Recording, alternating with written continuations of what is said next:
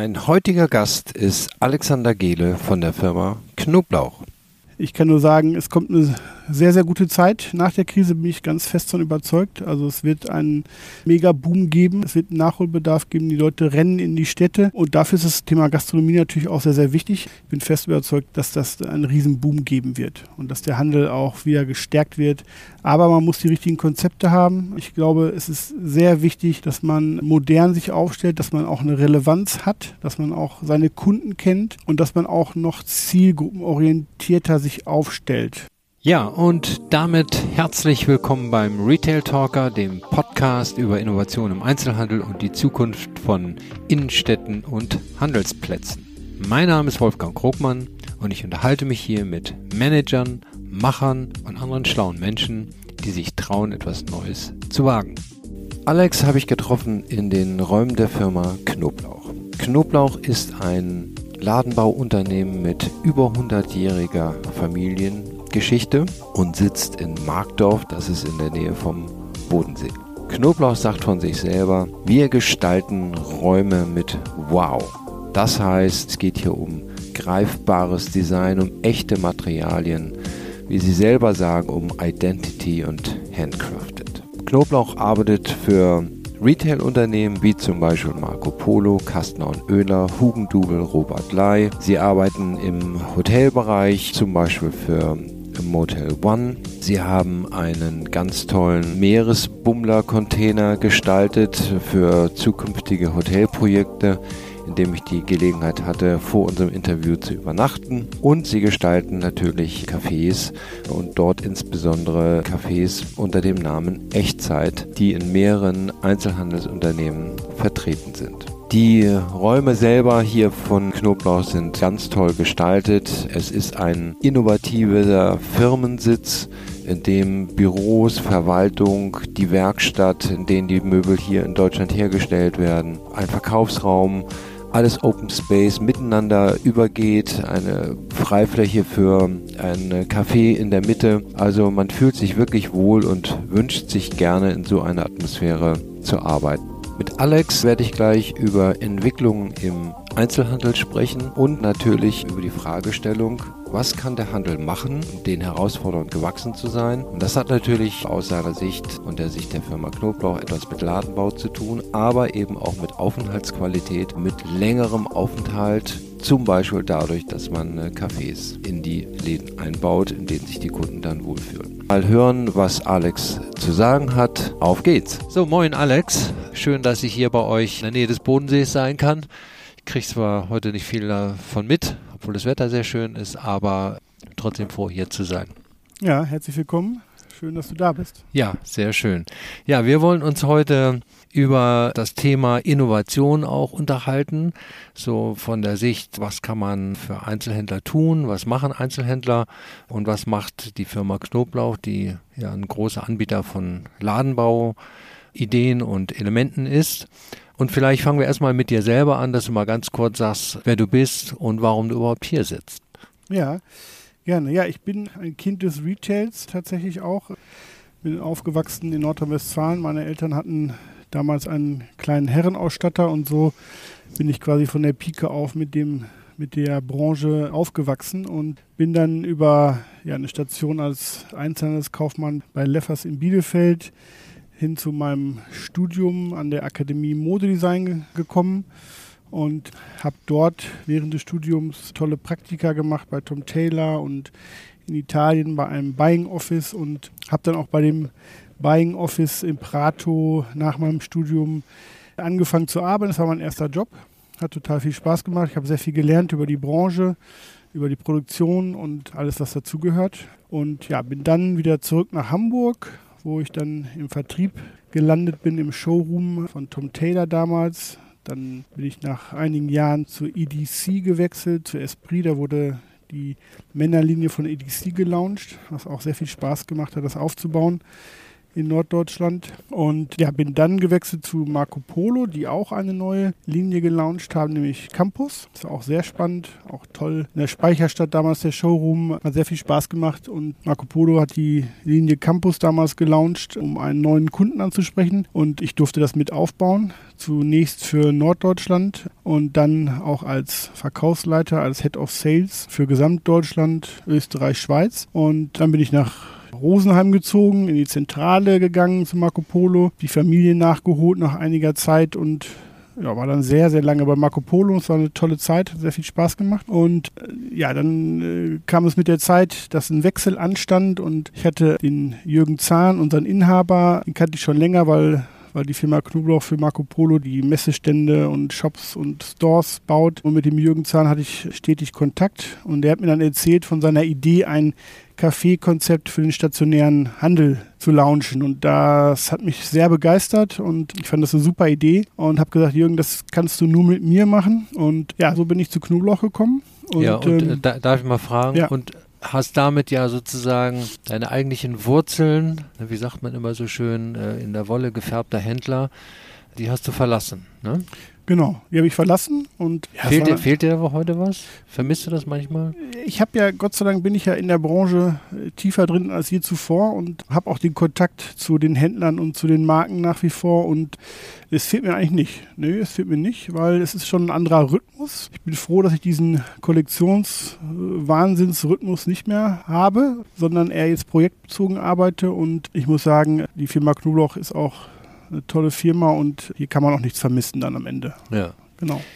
Für die, die im Handel Karriere machen wollen, nur mal so, also ich weiß ja von dir, du kommst auch aus einem Elternhaus, du hast also wirklich das Verkaufen in einem Textilfachgeschäft, das hast du gelernt, sozusagen im Blut. Und du hast eine gute Ausbildung gemacht bei der AMD. Das ist ja auch eine anerkannte Fachhochschule, die gutes Wissen vermittelt und ihre Schüler und Studenten gut vorbereitet. Mhm.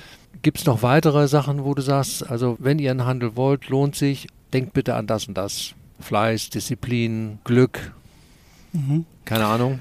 Ich glaube, man muss die Leidenschaft in sich haben. Und das sollte man auch gut abwägen, weil der Handel mit seinen ganzen Facetten natürlich sehr speziell ist. Und äh, da muss man auch für sich feststellen, was liegt einem eigentlich, auf welcher Seite möchte ich stehen, welchen Bereich möchte ich abdecken im Handel. Also möchte ich auf der Fläche sein oder möchte ich eher im Einkauf sein oder möchte ich kreativ tätig sein oder heutzutage möchte ich mich mit digitalen Themen beschäftigen. Da muss man sich schon mhm. drüber im Klaren sein, aber das kann man, denke ich, ganz gut heutzutage über Praktika. Also ich kann nur empfehlen, viele Praktika zu machen, um rauszufinden, wo die Stärken sind und was einem eigentlich liegt. Mhm, okay. Und wenn du mal zurückblickst, was war so, ja, ich meine, du hast ja eine eindeutige Karriere gemacht. Was war der größte Karriereschritt oder Erfolgstreiber? Gibt es da irgendwas, eine besondere Situation, eine Firma? Ja, ich glaube, dass man auch an gewissen Punkten Wünsche äußern sollte und als damals für Campus ja dann ein Verkaufsleiter gesucht wurde und ich war in Hamburg im Showroom, habe ich gedacht, das wäre was für mich und ich habe den Mut gehabt, mich da intern quasi zu bewerben und habe den Wunsch geäußert und hatte dann auch entsprechend den Mentor mit Alexander Gedert, dem damaligen Vorstand, der mir das Vertrauen gegeben hat. Und das ist, finde ich, ein sehr wichtiger Punkt, dass man Mut hat, dass man sich traut, mhm. auch Dinge nicht einzufordern, aber Wünsche zu äußern. Und dann, glaube ich, klappt es auch mit den Karriere-Steps. Und natürlich zur richtigen Zeit am richtigen Ort zu sein. Ja. Aber vor allen Dingen hast du dir ja auch Gedanken gemacht, wo du hin möchtest. Also du hast es nicht dem Zufall überlassen, sondern du hast schon gesagt, so das könnte mich jetzt interessieren und hast das geäußert, wie du gesagt hast, das halte ich auch für wichtig, weil woher sollen Vorgesetzte immer wissen, was der einzelne Mitarbeiter möchte. Genau, vor allen Dingen, woher sollte man wissen, dass ich von Hamburg, von der schönsten Stadt Deutschlands, nach Rosenheim gehen wollte? Und genau, da hat wahrscheinlich keiner mit gerechnet. Nee, es geht ja auch gar nicht. genau. genau. Ja.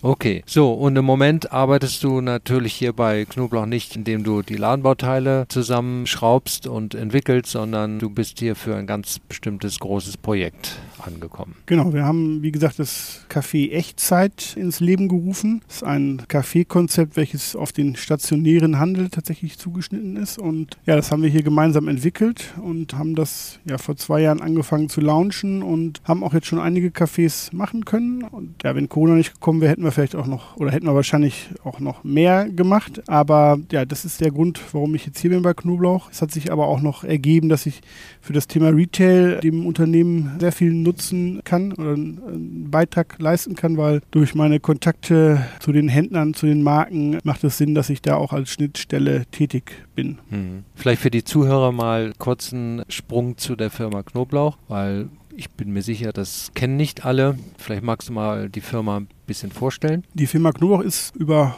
100 Jahre alt, 111 um es genauer zu sagen, und ist tatsächlich entstanden aus einer kleinen Schreinerei und hat sich ja über die Jahre zu einem großen Unternehmen entwickelt mit 250 Mitarbeitern und Knoblauch ist aufgeteilt in mehrere Sparten. Gewachsen ist Knoblauch sicherlich durch die Expansion, durch die Shop-Expansion mit Firmen wie Marco Polo oder Opus, Sunday, Boss und Bogner. Aber in den letzten Jahren wurden auch die Sparten Bürowelten oder Gastronomie, Hotellerie oder Privathäuser ausgebaut, sodass das Unternehmen jetzt auf mehreren Säulen feststeht, was jetzt in der Corona-Zeit natürlich super ist, weil der Handel jetzt gerade nicht so bereit ist zu investieren. Von daher kommt uns das sehr zugute. Hm, okay. Und zu Hotels kannst du mal auch den Zuhörern, du hast ja schon ein paar Handelsnamen genannt, ja, aber also, vielleicht Hotel. Genau, also Hotels, wir machen viele individuelle kleine Hotels, Boutique-Hotels. Unter anderem ein tolles Projekt, das Liberty Hotel in Offenburg. Das ist ein altes Gefängnis, welches wir zum Hotel umgestaltet haben. Das ist spektakulär, das sieht super aus. Auch die alten Zellen, die zu den Zimmern umgewandelt wurden, echt toll, sehr individuell. Aber wir haben auch größere Projekte mit Motel One, wo wir den Ausbau machen. Also da haben wir einige Hotels schon gestaltet und somit bieten wir ja von kleinen Boutique-Hotels zu größeren Hotelketten da den Ausbau an. Und auch auch das Thema Bürowelten ist ein Ding, was mehr wird, wo wir auch tolle Partner haben, wo wir spektakuläre Büros gestaltet haben. Und ja, das ist ein toller Bereich, der auch immer mehr wird. Und was unterscheidet Knoblauch von anderen Ladenbaufirmen beispielsweise? Was sind eure Werte? Ich glaube, du hast es auch gemerkt, bist ja gestern gekommen und ich habe dir das Unternehmen hier gezeigt. Man kann es spüren, es ist, wir sagen, Identity handcrafted, also wir besinnen uns sehr unseren Wurzeln, also der echten Handarbeit. Wir haben auch hier in der Firma noch eine Schlosserei, eine Tischlerei, eine Lackiererei. Wir machen sehr viel selber und das ist uns sehr wichtig, dass wir auch mit echten Materialien und mit guten Qualitäten arbeiten, dass wir immer sehr kreativ sind, vielleicht auch ein bisschen kreativer als der ein oder andere Mitbewerber und das zeichnet uns sicherlich aus. Auch die Umgebung, wie wir arbeiten. Das ist ja ein großes Büro mit einem Café in der Mitte, wo Mitarbeiter, Kunden oder auch Endkunden, die bei uns in den Einrichtungsladen kommen, wo man sich trifft und wo man also normalerweise, wenn nicht Corona ist, wo man sich trifft und ja, wie so ein Meeting Point hat und das ist einmalig. Also mhm. Ja, das, das kann ich auch nur bestätigen. Genau. Also die Arbeitsatmosphäre hier ist toll und so das Thema Qualitäten und Materialien, also hat sich bei mir zum Beispiel dadurch geäußert, dass ich fasse mal gerne an. Ne? Also man geht dann hier eigentlich durch und streicht mal über bestimmte Flächen, weil man sagt, ach, das ist so schön, weil es ist eben echte Materialien, die verwendet werden. Und mit dem Café in der Mitte hat man ja auch einen tollen Treffpunkt für die Mitarbeiter. Jetzt genau. okay, bei genau. Corona ein bisschen eingeschränkt, aber grundsätzlich kommt das ganz klar rüber. Genau, ich habe dir auch eben noch die alte Werkbank gezeigt, die wir auch hier stehen haben mit den alten Meisterbriefen von Herrn Knoblauch von sehr langer Zeit. Also unsere Geschichte, unsere Historie, wie wir gewachsen sind, das ist uns sehr wichtig hier. Hm, ja. Und das zeigen wir auch. Ja. Du hast ja gesagt, Knoblauch ist ganz gut durch die Krise gekommen, weil man auf verschiedenen Beinen steht. Kann man den Rückschluss ziehen und sagen, die Händler, die im Moment nicht öffnen dürfen, sind bei Investitionen auch sehr vorsichtig und zurückhaltend? Definitiv. Oder, oder kann man sagen, die nutzen die Zeit, um vielleicht ihre Läden entsprechend neu aufzustellen und neu zu machen? Weil dann müssen sie das nicht im laufenden Betrieb machen. Sagen wir so, ich glaube, die Händler haben natürlich gerade sehr viel zu tun, um möglichst gut durch die Krise zu kommen und haben natürlich sehr viel gemacht, auch um sich digital aufzustellen. Ich glaube, da ist sehr, sehr viel passiert. Auch das Thema Connecting Retail haben, glaube ich, sehr viele angegriffen oder auch eigene Online-Shops gebaut oder via Instagram und WhatsApp Live-Shopping-Tools gefunden, um weiterhin Umsatz zu machen. Das ist einigen sehr, sehr gut gelungen, anderen weniger. Das hängt sicherlich davon ab, wie gut kenne ich meinen Kunden oder kennt man seinen Kunden. Und ja, was unser Thema jetzt angeht hinsichtlich der Cafés, das hat vielleicht jetzt gerade nicht die Prio 1, mhm. hatte es vor Corona, aber jetzt führe ich zwar viel Gespräche, aber man merkt, dass natürlich die Händler mit dem operativen Business sehr beschäftigt sind und da natürlich alle ihre finanziellen Ressourcen nutzen, um das zu organisieren.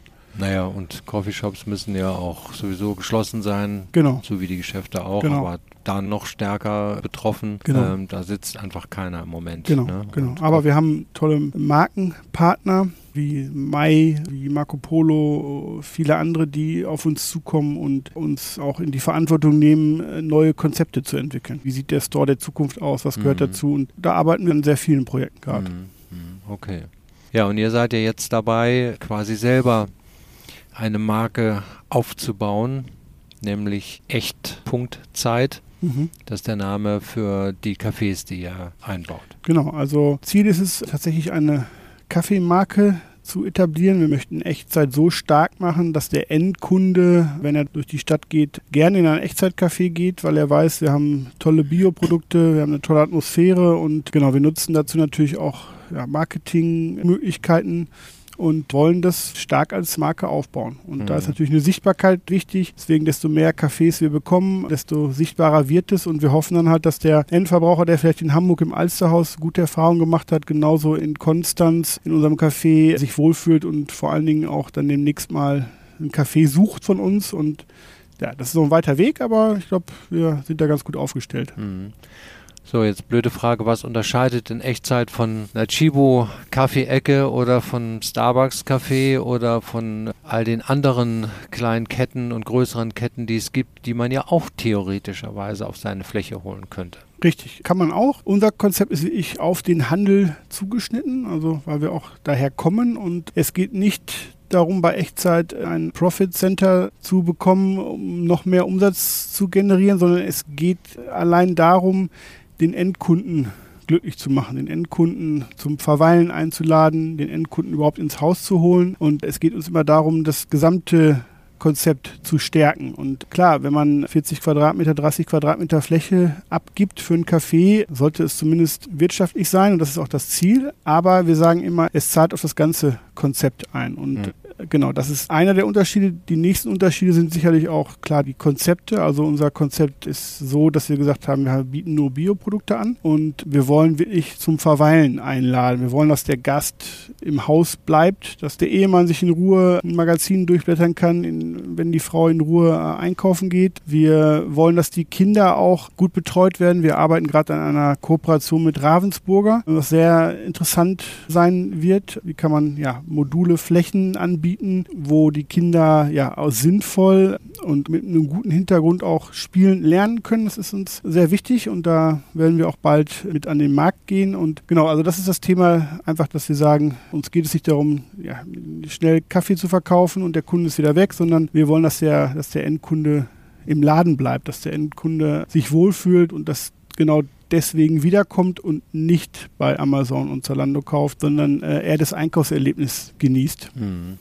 Ja, wir hatten ja vorhin die Gelegenheit, einer Designerin über die Schulter zu gucken und da habe ich ja gesehen, dass da ein Store geplant worden ist. Da war das Café eben sogar im Eingangsbereich. Mhm. Ja, und ich würde mal sagen, das kam ja auch klar durch. Das ist nicht dahin gesetzt worden, um den Umsatz zu erhöhen, sondern weil diese Firma auch damit ein Zeichen setzen möchte, dass es nicht nur darum geht, Produkte, Bekleidung zu verkaufen, sondern eben auch ein Gesamtgefühl zu vermitteln. Genau, es geht um das Erlebnis, um das Einkaufserlebnis, weil ja der stationäre Handel sich mit Sicherheit verändern muss und es müssen neue Konzepte interessantere Konzepte. Der Endverbraucher braucht einfach einen Grund, um in die Stadt zu fahren und in die Läden zu gehen und das geht nur, wenn ich ein attraktives Konzept habe und da bietet sich natürlich ein Café an, vor allen Dingen, wenn man dann auch sieht im Schaufensterbereich, da ist was los, da geht was, dass es einladend ist für den Store und das ist eine Bereicherung des Sortiments einfach dann. Theoretischerweise ist es ja auch eine Einladung, dahin zu gehen, auch wenn ich an dem Tag mal nichts kaufen möchte. Aber ich finde das Café gut, Genau. weil das Angebot gut ist. Schmeckt mir der Kaffee nicht nur, sondern auch das Essen dazu und nette Atmosphäre.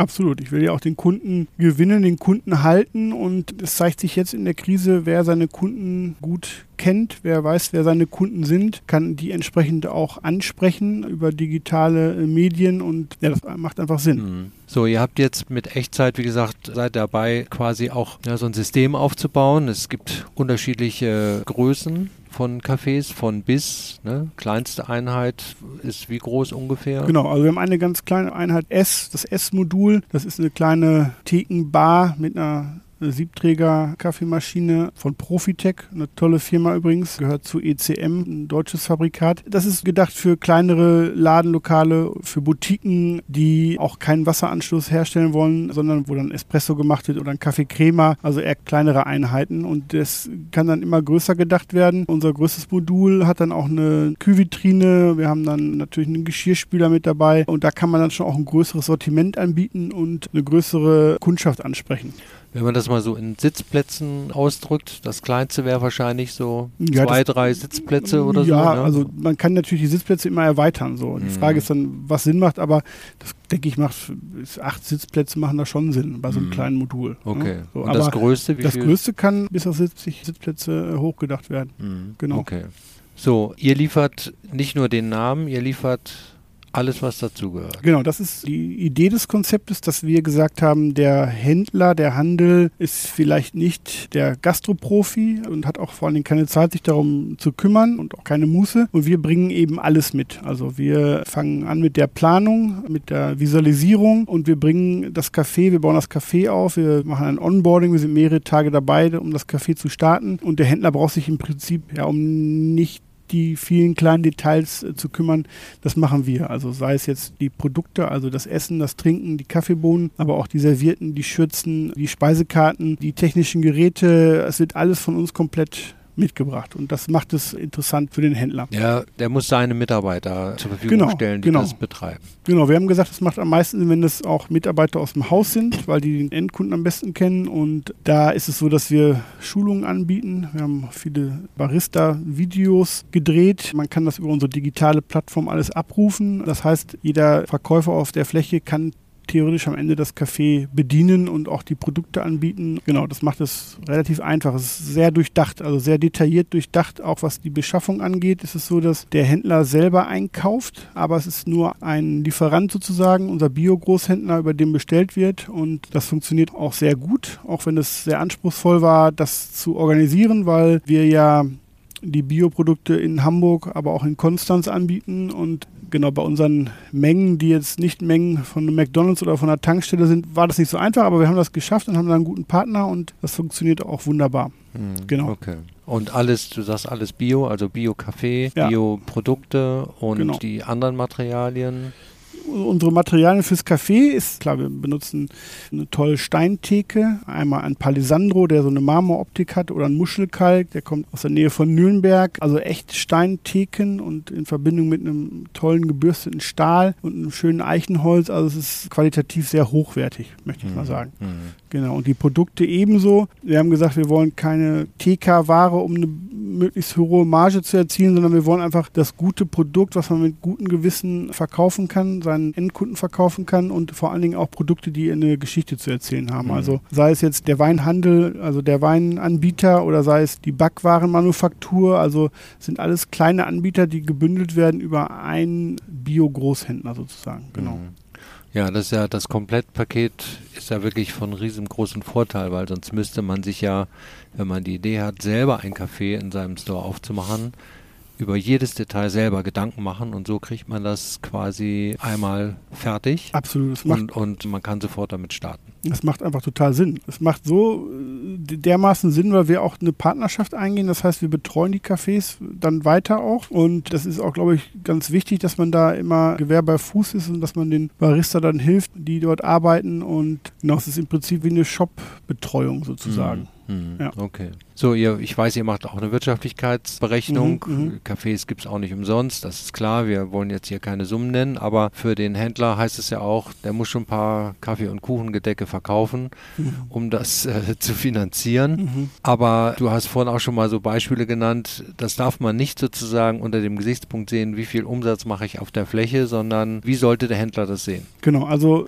wäre jetzt vermessen zu sagen, es sollte ein Marketingbudget sein, das sicherlich nicht, aber wir sagen auch wirklich jedem Händler, dass es nicht so sein wird, dass man rechnen kann wie mit einer Modemarke, die auf Quadratmeter so und so viel Rohertrag macht.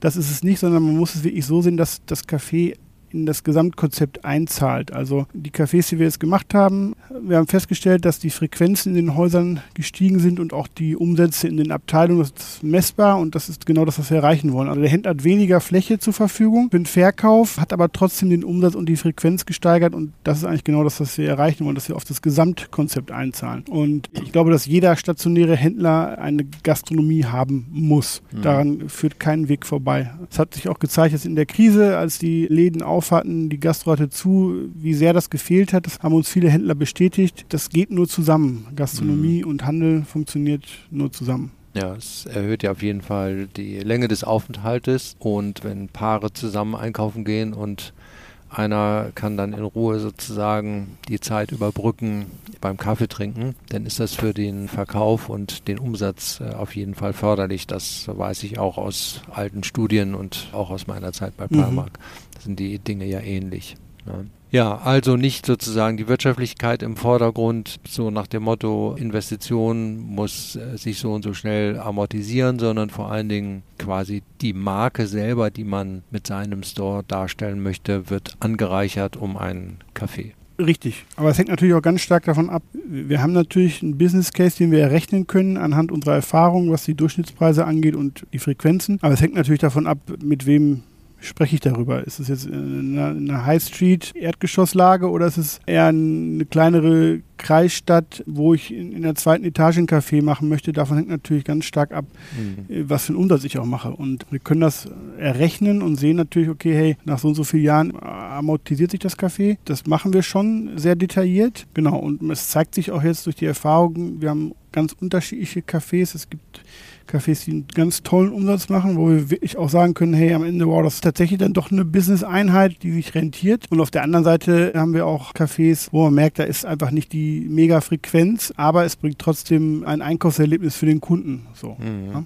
Ja, du hast ja gesagt, es gibt ja schon etliche Echtzeitcafés und normalerweise, wenn Corona nicht dazwischen gekommen wäre, dann gäbe es noch deutlich mehr mhm. weil du schon die Verbindung zu den Händlern aufgebaut hattest. Genau. Ja. Da hilft dir ja wahrscheinlich auch dein äh, Retail-Background, weil du die Firmen kennst oder die Personen kennst oder ist das auch, weil die dir glauben, aha, der versteht was von Handel? Also natürlich habe ich einen Vertrauensvorsprung, weil ich sehr viele Händler persönlich kenne und ja, natürlich merken die sofort, dass jemand vor denen sitzt, der auch aus dem Bereich kommt und der dann eine gewisse Erfahrung hat und das ist auch sehr, sehr wichtig. Dazu kommt noch, dass die Firma Knoblauch sehr bekannt ist ist im Handel, weil wir, wie gesagt, für viele Marken die Shops bauen mhm. und dadurch ist auch bekannt, dass wir gute Arbeit leisten und sehr verlässlich sind. Und genau dieser Vertrauensvorsprung, der hilft mir natürlich mhm. dabei auch. Genau. Ja.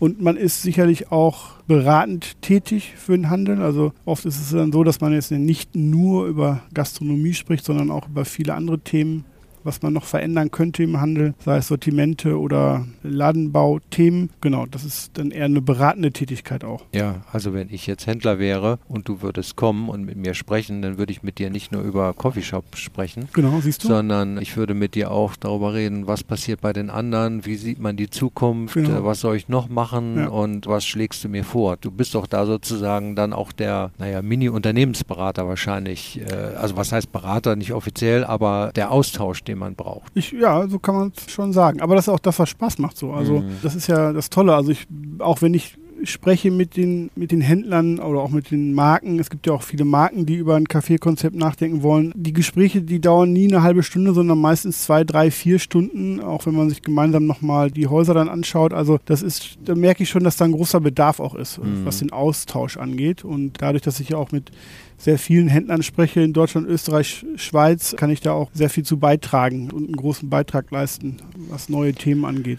Jetzt unabhängig von Corona, was hat denn die Händler am meisten äh, beschäftigt? Also womit setzen die sich am meisten auseinander oder wovor haben die Händler am meisten Angst?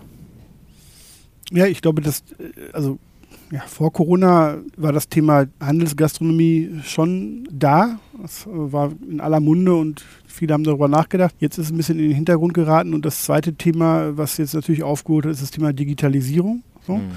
Auch ja, wie docke ich mich an an verschiedene Online-Plattformen oder wie kann ich mein Geschäft äh, digital so aufstellen, dass es für meine Endkunden entsprechend optimal ist. Das sind Themen, die die Händler natürlich sehr beschäftigen, aber auch sicherlich die Frage, was passiert eigentlich mit den Innenstädten? Mhm. Also wie bleiben die Innenstädte attraktiv? Da gibt es ja auch verschiedenste Initiativen, wo es darum geht, die Innenstädte zu beleben und belebt zu halten, weil also ich komme aus Rosenheim und da ist es schon erschreckend zu sehen, jeder zweite Laden steht da leer und dann verliert natürlich auch so eine Stadt an Attraktivität. Mhm. Und das sind auch Themen, die Händler sicherlich beschäftigen gerade. Mhm. Gibt es noch irgendetwas, was du vielleicht den Händlern mit auf den Weg geben möchtest?